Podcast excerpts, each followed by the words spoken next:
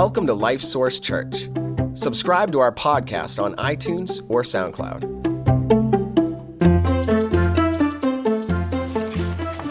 Well, good morning.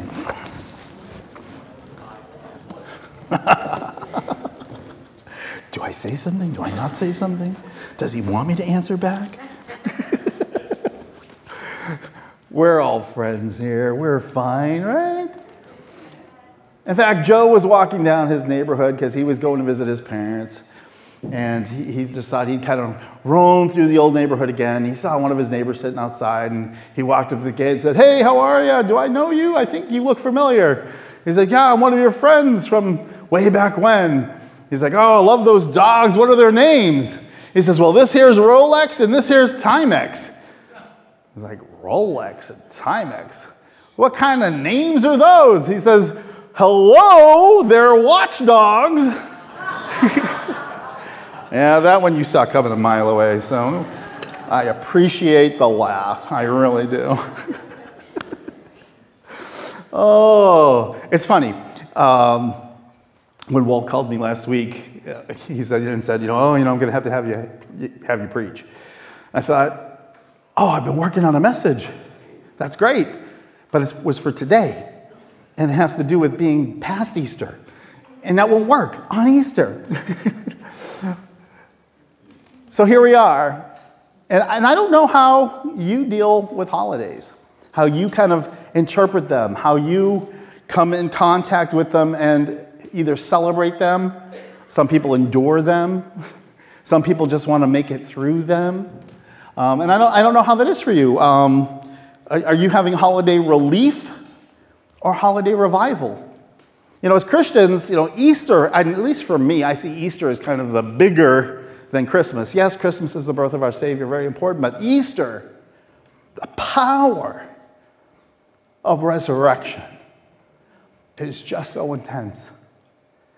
Um, to see what God could do with the fact that, you know, He had to take our sin on Him and that He had to die that way for us. And then have victory and to conquer that, just to me, is, is pivotal in my year. It, it is a great reset for me. It helps revive why I do what I do, revive the craziness that I encounter on a regular basis. And I'm sure you're encountering it too. But are you relieved that Easter's all over and all that goes with it? Or are you revived in your Christian walk after being reminded of the incredible sacrifice God made to restore our relationship with Him and provide so much for us? And now, understand, I don't say this in any kind of accusatory or condemning way. It's just, it's, it's easy, and I think Kim kind of alluded to it, just the world is loud. And, you know, I was thinking about it kind of going into this. It's like, there's so much noise. There's so much noise. And not only that, you know, now we have these high tech earpods. You know, it's like we always have something in our head. There's always something kind of feeding us, feeding us, feeding us in some way, shape, or form. And sometimes those things are good, and sometimes those things are bad, and sometimes those things are just kind of neutral. But there's a lot of noise that we have to cut through. There's a lot of things that we have to get beyond sometimes. I mean, think about it. When was the last time you were still?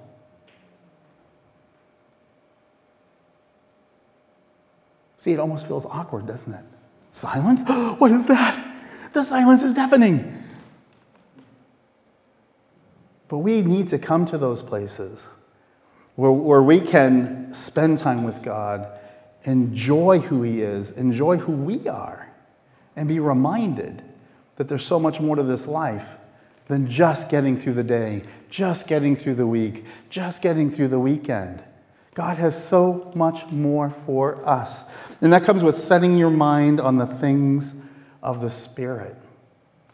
And that's possible because of what happened last week. You know, that was the promise we got that we're going to you know, have another comforter, and he's going to remind us of things, and he's going to lead us in things, and he's going to show us some things that are incredible. Today we're going to be in Romans 8, verses 12 to 17. Uh, if you're using the Bibles that are out there, that's page 1300. You're using your own, you'll have to find it. No, I don't, I don't say these next things to demean anyone's intelligence, but it's just, it's a point that I have to make. Now, up here, maybe you don't know this, I'm going to give you a little tour of the, the platform area. But over here on this wall, we have a thermostat, and it's only for heat, not air conditioning, although it says it is. It's confusing, but it's really only for heat. Then we have two more back here, one over there and one over there, because there's two units for air conditioning in the summertime, and for whatever reason, they were never wired together, so now we have three thermostats up here. And it took us a while to calibrate all of these things so that, you know, the heat doesn't come on when the air is on, and the air doesn't come on when the heat's on, and all that kind of stuff works.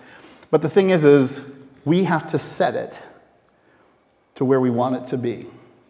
And then guess what happens? Once we set it, the environment matches what it's set at. Now, I don't, again, you guys all know how a thermostat works. You all have them at home, probably.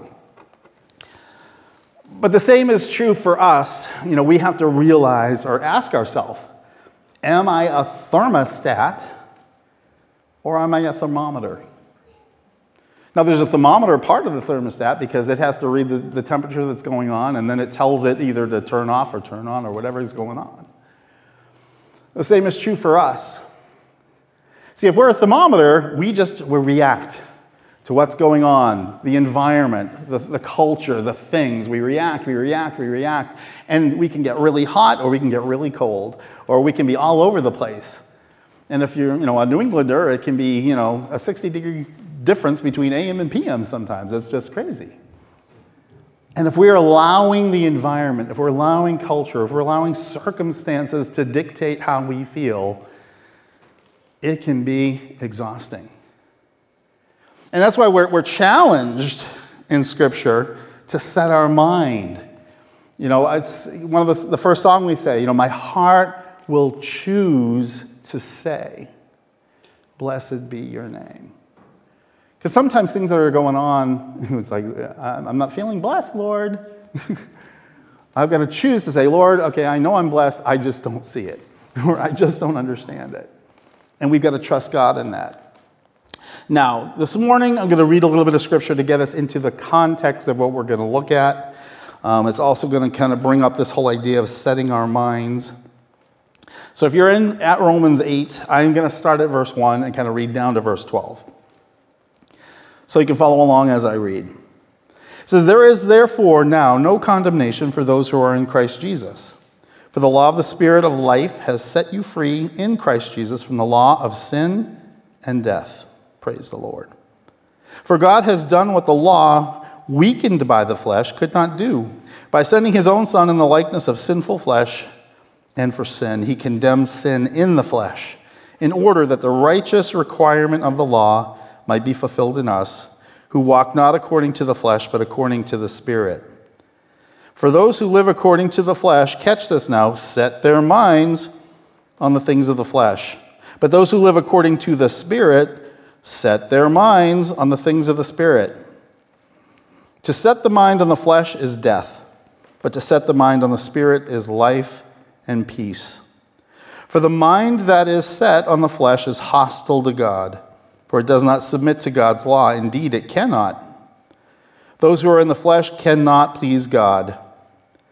You, however, are not in the flesh, but in the Spirit, if in fact the Spirit of God dwells in you. This is where you've got to check yourself and see where you're really at. Anyone who does not have the Spirit of Christ does not belong to him. But if Christ is in you, although the body is dead because of sin, the spirit is life because of righteousness. If the spirit of him who raised Jesus from the dead dwells in you, he who raised Christ Jesus from the dead will also give life to your mortal bodies through his spirit who dwells in you. Now, coming to verse 12. So then, brothers, we are debtors not to the flesh, to live according to the flesh. For if you live according to the flesh, you will die. But if by the Spirit you put to death the deeds of the body, you will live. Back in verse 12 there it says, So then, brothers, we are debtors. And this is one of those things where we can kind of confuse what God's trying to say here. Um, we are debtors because something out of our reach was made possible through Jesus Christ. And the thing is, is God, when He put these words in place and when He says, You are debtors, it's not this, I'm going to send you a bill every month. It's not this, now I've got you and you've got a. That's not what's being communicated here. And that's not what the Christian life is even remotely about. Now, it's funny, I read this and immediately an old hymn came to mind. A lot of you may or may not know that, I don't know. But it's called Jesus Paid It All.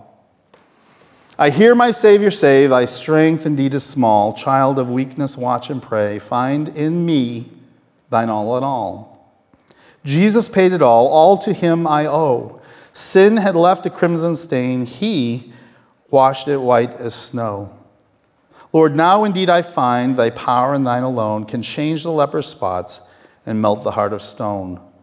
For nothing good have I whereby thy grace to claim. I'll wash my garments white in the blood of Calvary's Lamb. And when before the throne I stand in him complete, Jesus died my soul to save, my lips shall still repeat. Jesus paid it all, all to him I owe. Sin had left a crimson stain, he washed it white as snow.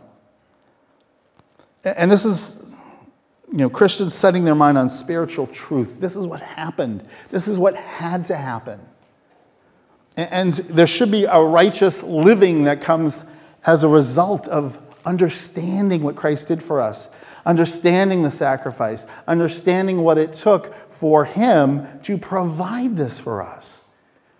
And so, as we kind of think of this, okay, I, am a debtor to Him because He paid it all. We haven't. But there's some expectations in this life that are going to come as, as debtors to the king, as debtors to the Lord. And again, we need to be thermostats and not thermometers here. We need to set our mind on these things of what Christ has done for us. And to me, that's, you know, that's the huge encouragement of Easter for me. It's like, wow, an all powerful, sovereign, holy, righteous God cares about us on this incredible scale to the point where the only way to reconcile was to come down and fix it himself. The only way. See, that's the thing. There was no way for us to do it really and have it be effective and have it be a beautiful thing. Except Christ provided this way. And all of that was paid by him. And that's this idea of being a debtor. Now, we struggle we struggle with things, right? Uh, and they, you know, this is nothing new. There's nothing new under the sun. Because God's plan oftentimes will not align with earthly logic. And so we can be challenged. And this happened way back when. In fact, Galatians kind of brings it back to us. Um, but Galatians 4.22, it says this, For it is written that Abraham had two sons, the one by a bondmaid, the other by a free woman. And so I don't know if you know the story. If you don't, I'll give you a quick capsule of it, right? God comes to Abraham and Sarah and says, Hey, now that you're 99, it's time to have kids. And they're like, What? no way. They knew, how's this going to happen? There's no way this can happen. Oh, okay, we've got to figure out how can this happen. Because that's who we are, right? We're, we're go-to people. We've got to figure out, okay, God's given me this plan. What do I do? What do I do? What do I do? And basically, he just wants us to rest in him and allow him to do the work. But we get involved. And that's what happened here. So they thought, okay, let's, you know, my bondmaid, take my bondmaid. She's childbearing years. She can do this. Let's make it happen. But the two people, one was a bondmaid, and these terms are specific for a reason. The other, a free woman, because there's some stuff attached to these people. Galatians 4:23 says this, but he who was of the bondwoman was born after the flesh. You guys tried to work this out. You guys tried to manifest what I'm trying to do. And that's not how it's done.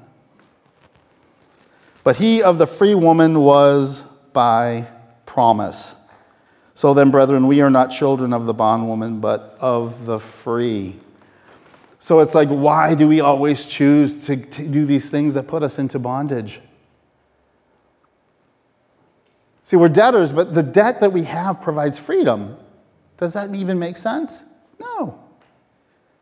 But God's ways are not our ways. His thoughts are not our thoughts. And He wants us to trust Him enough to just walk in His truth.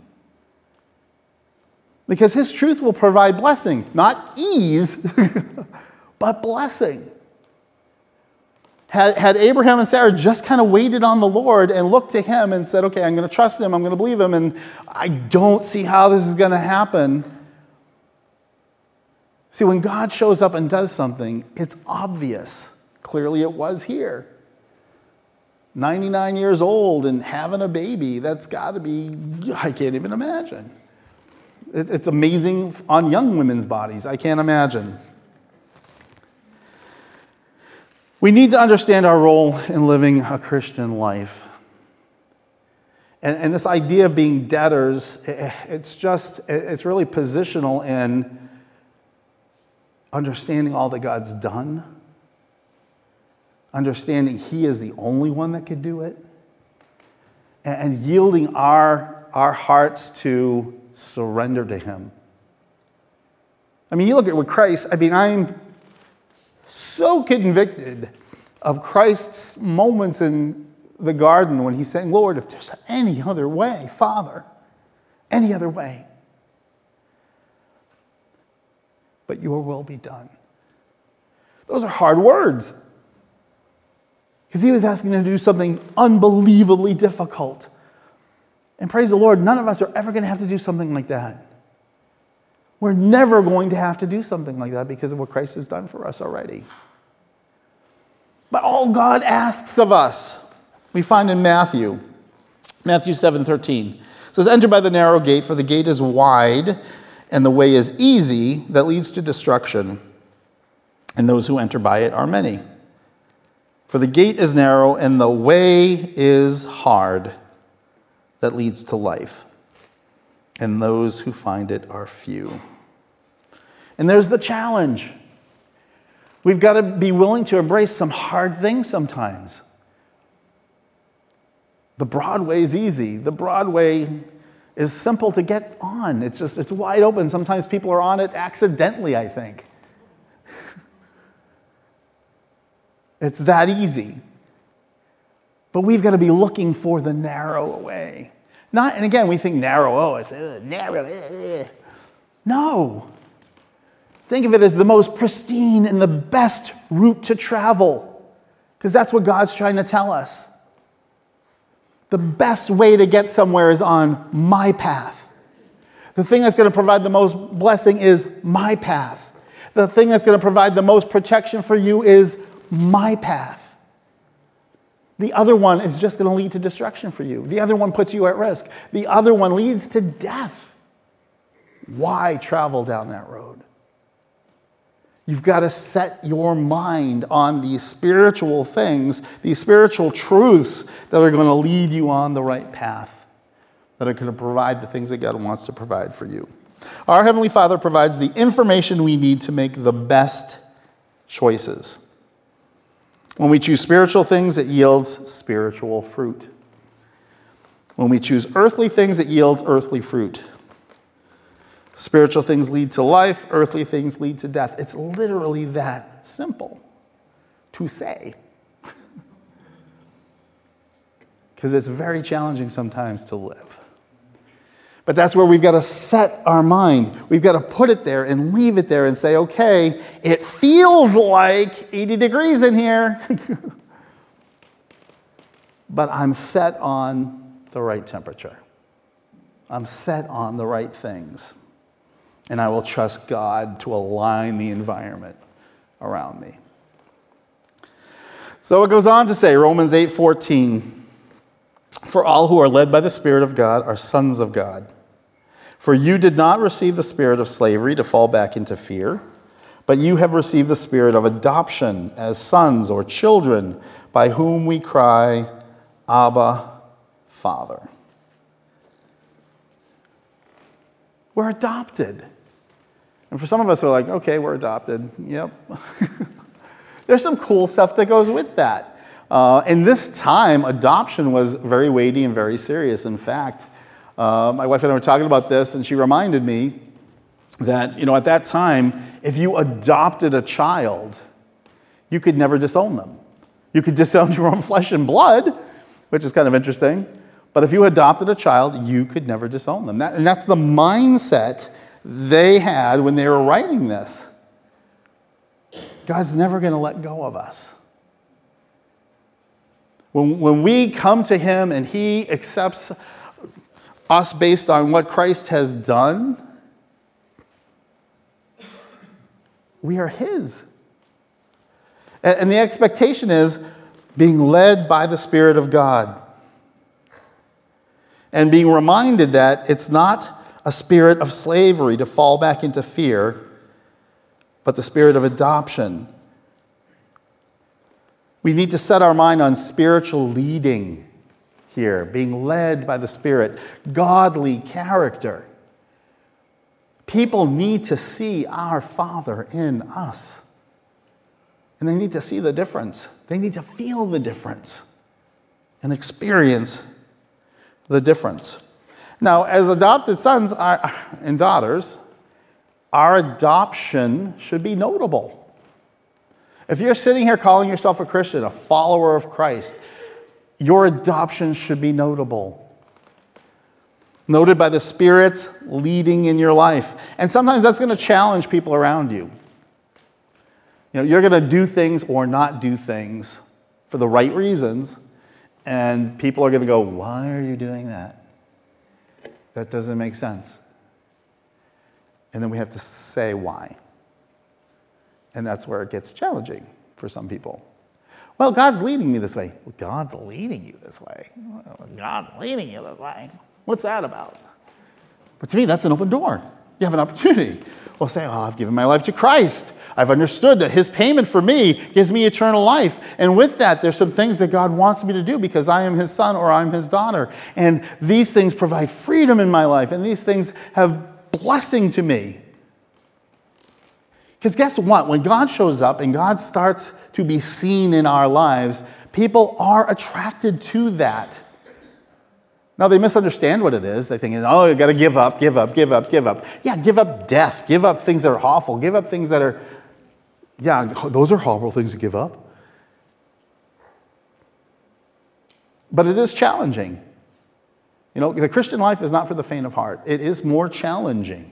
It would be easier just to kind of go through life. That would be the easiest thing to do. That's the easy way. That's the broad way. But when you come to this understanding and you, you make this decision and God comes in and changes who you are. We've got to embrace that and not fight it. The Spirit will lead us in agreement to the Word of God. So if you're living opposed to that, it's not of the Lord, it's of the flesh. Knowing God's Word will provide confirmation to the Spirit's leading as well. That's why it's so important, so important that we get into this book. It's going to renew our minds. It's going to refresh us. It's going to fill us to overflowing. Because it'll remind us, because we are so easy to forget. Uh, just countless times, you know, have you not read? Have you not heard? Have you not seen? It's because it's easy. It's easy to forget. It's easy to let it go. It's easy for the noise of this world to drown out what God is trying to do. But as his adopted sons, as his adopted daughters, we have to remember daddy's in control. Our adoption should be noted by the freedom from sin and fear that's happening in our life. Our lives should be changing, they should be becoming different. And again, I'm not talking, they need to be leaps and bounds, but I mean, there should be a, a motion at least some kind of changing that's happening. Because if it's not, you need to ask yourself, why? What's happening here? As children of God, sin and fear should be on the decrease. We shouldn't be walking in old ways. We shouldn't be allowing things that used to control us to continue to control us. Sometimes it's just a matter of getting help. Because, see, again, we try, right? We'll enlist a bondmaid. We'll try to do something. We will. And God's going, no, no, no, you're my son. You're my daughter. Come to me. I want to provide everything you need to live this life. And sometimes it's a brother or sister coming alongside of us too for added help. Our adoption should be noted by a growing closeness with the Father. You know, God is seen as Heavenly Father, our perfect Father. And some of us struggle with this. Based on, you know, your relationship with your father or lack of relationship, we struggle with how we see God. We see him as the, the big meanie in the sky, just waiting for us to mess up so he can ding us. We, we see him as the, up there with a scorecard going, mm, I don't know, I don't know. And that's not who he is. He is our Heavenly Father. He has, again, you go back to we are debtors. He paid it all for us. And now he's, he's made this promise of adoption that, hey, when you're mine, these things will happen. These things can happen. We need to have a right understanding and a right headspace on who God is and how he works. Our identity is close and familial. Abba, Father. And you know, Abba, you know, you've all heard it, right? Abba is daddy. It's just, it's that sweet and tight. And we need to set our mind that God is so for us. God wants us to succeed. He wants us to do good. He wants us to be the best we can be. He's designed unbelievable things in every single one of us, unique and specific. And He wants those things to flourish in your life, not be hidden, not be pushed down, but to be expressed. Our relationship should also reflect an endearing closeness, getting closer to Him, understanding Him more, yielding to some interesting things He may ask of us. To me, that's the cool stuff. I love when, when it's like, I finally, it took me a while, I'll, I'll be honest. But it took me a while to get to this place where it's like, you know, God will ask me to do something that's just a, kind of a little bit like really close to the edge, like in a good way, but it's like it puts me out of my comfort zone. And I used to be like super paranoid about that stuff because it's like, I, people will think I'm a crazy person. But guess what? God shows up. You get to experience doing something with God where it's like, I don't see how this is going to work. I know He's giving me these kind of weird words. And again, they're just normal words, but it's like, you know, oh, hey, you know, God told me to say to you. And then you got to like, okay, what's someone going to reply with? Oh, really? God's talking to you? But what's happened time and time again is unbelievable responses have been wow, how come you used that word? How come you said those things? Because God shows up and He knows what He's doing. And we have an opportunity to do some unbelievable things with God as His son, as His daughter as we listen to Him. But it can't be about us. It can't be about our comfort. It can't be about our ease. It can't be about these things. We've got to yield those things just like Christ did, our brother. Interesting story, though, uh, as far as adoption. Some of you may or may not know this, but I was adopted. And um, in fact, I literally have my father's name. I don't know why they did this. It's kind of confusing because it's like I have the same name. I'm not a junior, I'm not a second, I'm not a first, a third, or none of that. I have the exact same name. Yes, that's what they did. And as parents, they have that freedom. Um, but it's like, you know, as that, you know, I remember being younger, especially with my dad's name.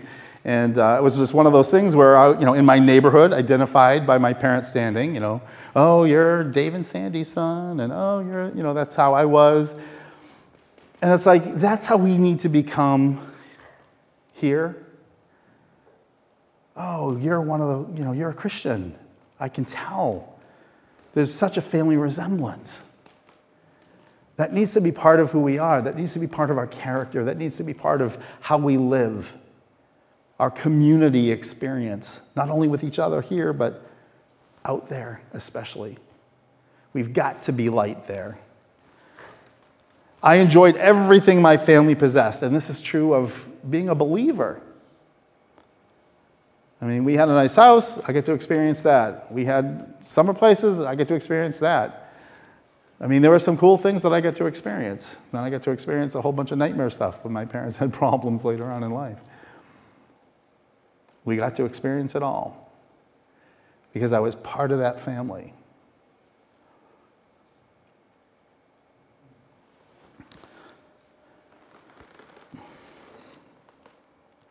Adoption represents the new relations into which the believer is introduced by justification and the privilege connected with it an interest in God's love, a spiritual nature, the possession of a spirit becoming children of God, present protection, consolation, supply, fatherly chastisement, which is challenging, and a future glorious inheritance. God knows what He's doing. I had to, you know, live by my parents' wishes. That's just how it goes, right? Until you get to move out. And you're like, I'm on my own, bye. And that's kind of what we do with God sometimes. Thanks for salvation, but I got it now. I know how to do this life. I know what I want. and sometimes what we want is attached to destruction. I came to terms a long time ago, and it's like I really wrestled with it. But it's like left to my own devices, I'm always going to choose destruction. Always. It's so warped and crazy. And I've said it multiple times before, and I, you know, I'll say it again. I know if Christ was not in my life, I wouldn't be here today. I wouldn't be here now. I just wouldn't. Because I used to do stupid things. I adapted a common adoption statement for us to kind of just hear and kind of absorb as believers. But as adopted sons and daughters, I was chosen by God, I was wanted by God, I was cherished by God.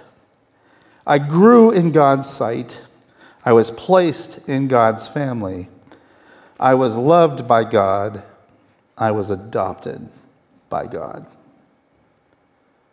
Our adoption into God's family should be yielding godly character, godly behavior, and a godly resemblance to our Heavenly Father. It should be part of who we are. It needs to be part of who I are. And again, I don't say this to kind of put burden on you and weight on you. I put this on you to provide freedom. Living in Christ and living by the Spirit brings freedom. And not only that, it brings a light to this world that is so desperately in need of light. I mean, it's getting darker and darker and darker everywhere. And it's just, it's funny. I mean, there, I talked to multiple people, and it's like there are things happening today that I just, I never thought I'd see in my lifetime. I just didn't. But here we are. But God is still in control. As much as it seems like things are mayhem, God is in control. God knows what's going on. And this is not a surprise to him whatsoever. All right, going on to verse 16, Romans 8, verse 16. It says, The Spirit Himself bears witness with our spirit that we are the children of God. And if children, then heirs, heirs of God and fellow heirs with Christ, provided we suffer with Him in order that we may also be glorified with him. Don't we all just love that last part? Isn't it our favorite? no, it's not. Provided we suffer with him. Well, who put that in there? We need that to check ourselves sometimes. Because we can become proud, we can become arrogant, we can become all kinds of things. And I think God uses this sometimes to say, hey, are you willing to do this? Are you open to listening to that? Would you really? Because it is good for us.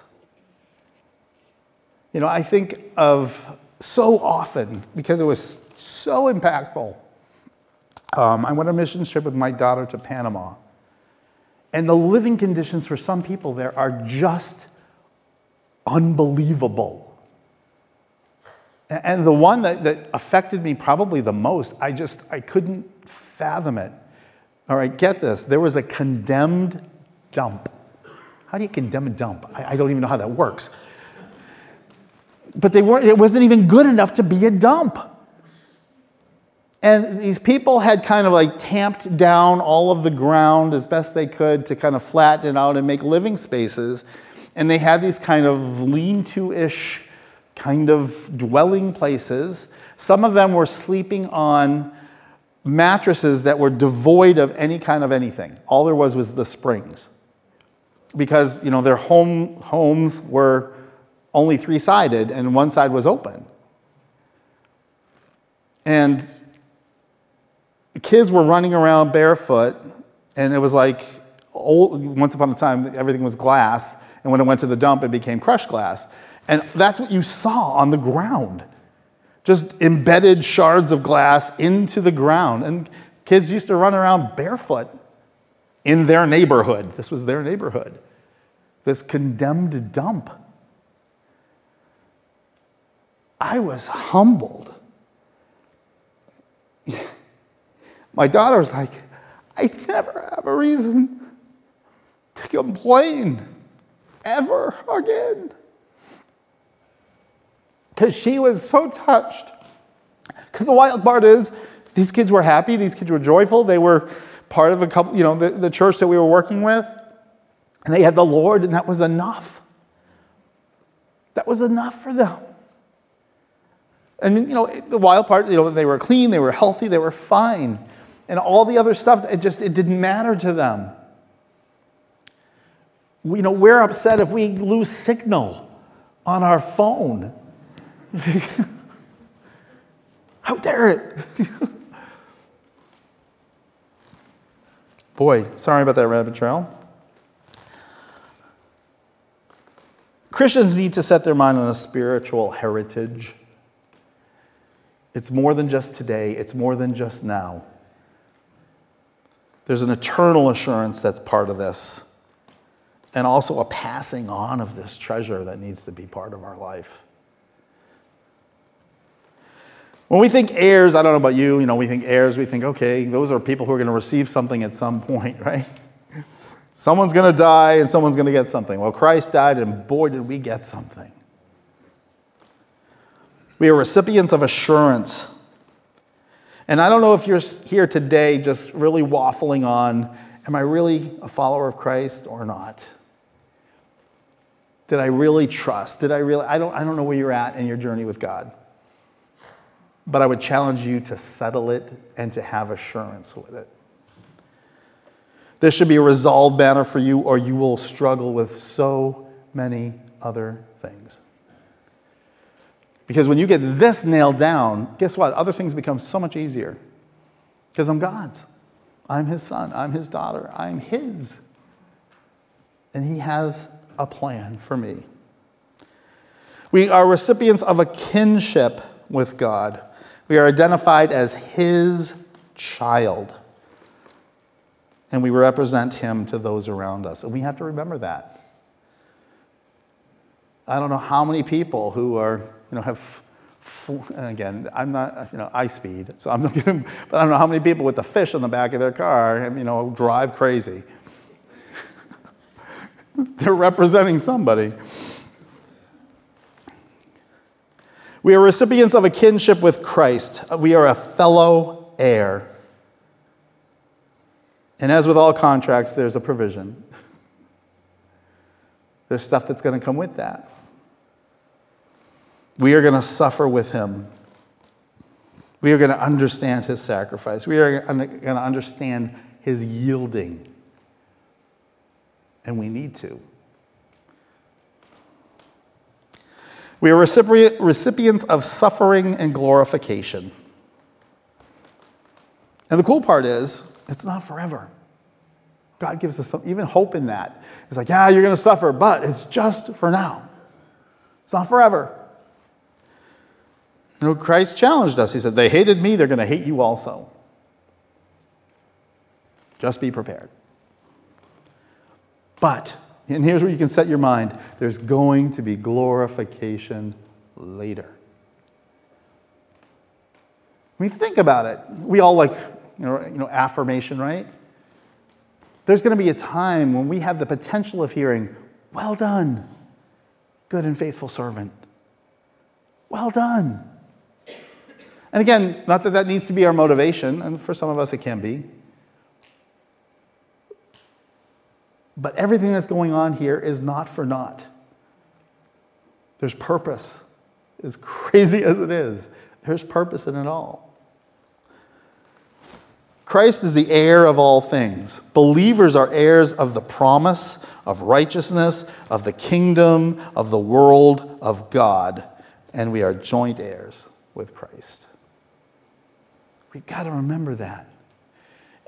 And the world wants us to forget. That's why it's so loud and just like, oh, give it all up, just curse God and die. Just, oh, why does it matter? Da, da, da, but when we can live out the truth, it can change the world. We've seen it, we've read it.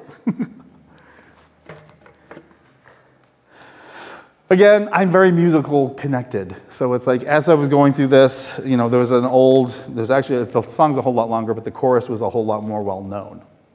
And it's like, I'm so glad I'm a part of the family of God. I've been washed in the fountain, cleansed by his blood. Joint heirs with Jesus as we travel this sod. I'm part of the family the family of God. I hope that's where you're at today.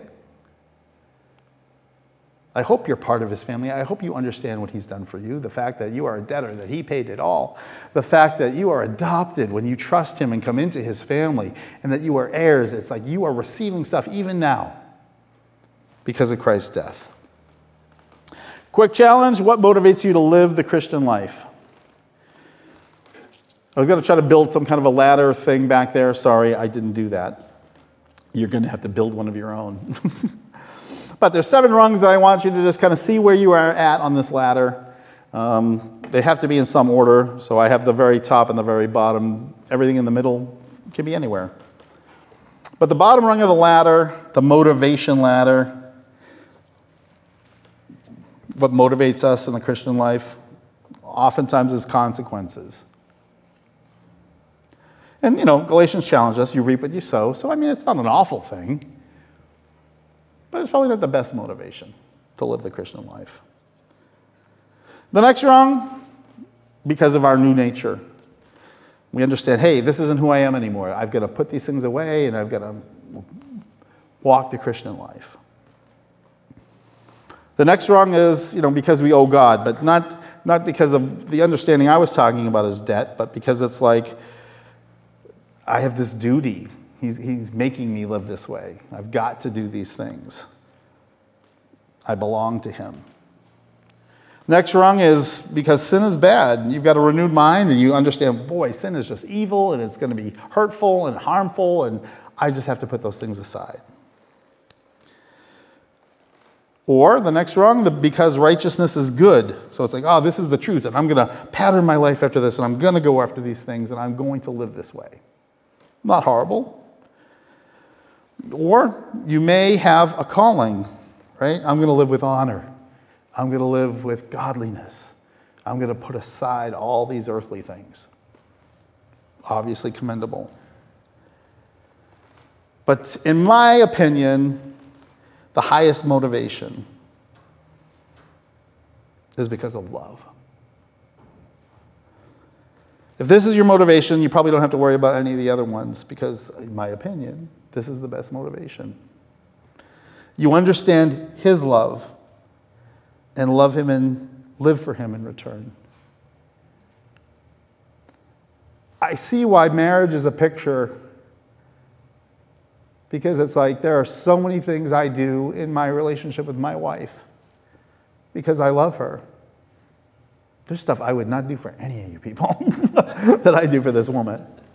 Trust me. But it's not burdensome. It's not begrudging. It's because I love her. And when we can come into that relationship with God and understand His love for us at such a level where we can then begin to think about loving Him back in a right way, and that becomes our motivation, it's a different Christian life, in my opinion.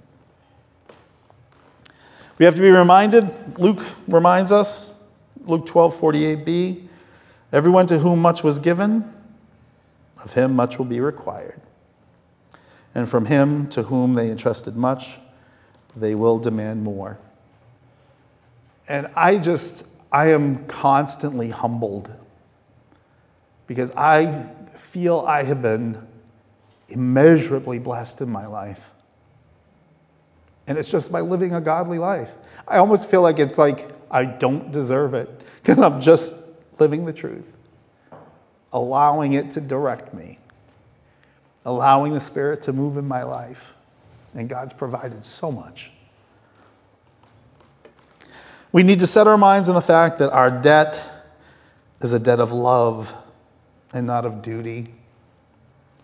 God loved us so much that He died for us so we can love him in return. We need to set our minds on adoption and our new identity in Christ. God calls us his children, and that comes with a positive and negative aspect to it. There's going to be challenges. We need to set our minds on the Spirit's working. God's Spirit bears with our spirit. God provides insight that this temporary suffering is not in vain. And if there's something I've learned, God does not waste hurt in our life. It will yield blessing here and in eternity. We choose to set our minds on these things. We choose. Because God does not force us, God does not demand. The Spirit does not cajole or compel us to live this way. We must choose. Set that thermostat of your life. If we're not choosing to live this way, we are most likely responding, rising and falling based on the circumstances around us, like a thermometer that is at the will of the atmosphere around it. Let me remind you today you have a choice to how you're going to live your life. And it's provided by God. And He provides everything that's going to give us the best options to live this life while we're here. All we have to do is choose. Pray with me. Father, as we come before you this morning, we are humbled. Your love for us is I think, in my opinion, unfathomable. Lord, we can't even get our head around it all. It's so beyond us. But Lord, even trying to understand your love for us, it's humbling. And it's a blessing, and it's enlightening, and it's fulfilling, and it's joyful, and it's a beautiful thing. I pray, Lord, that as we consider these words today, as we consider what Romans has to say, that we would understand our role as your sons, as your daughters, that we would be open to making adjustments in our life that are going to draw us closer to you, that are going to endear us to you even more. And Lord, that we would be a bright light in this world that is growing more and more dark. We love you, we praise you, we honor you now, and it's in Christ's name we pray for these things. Amen.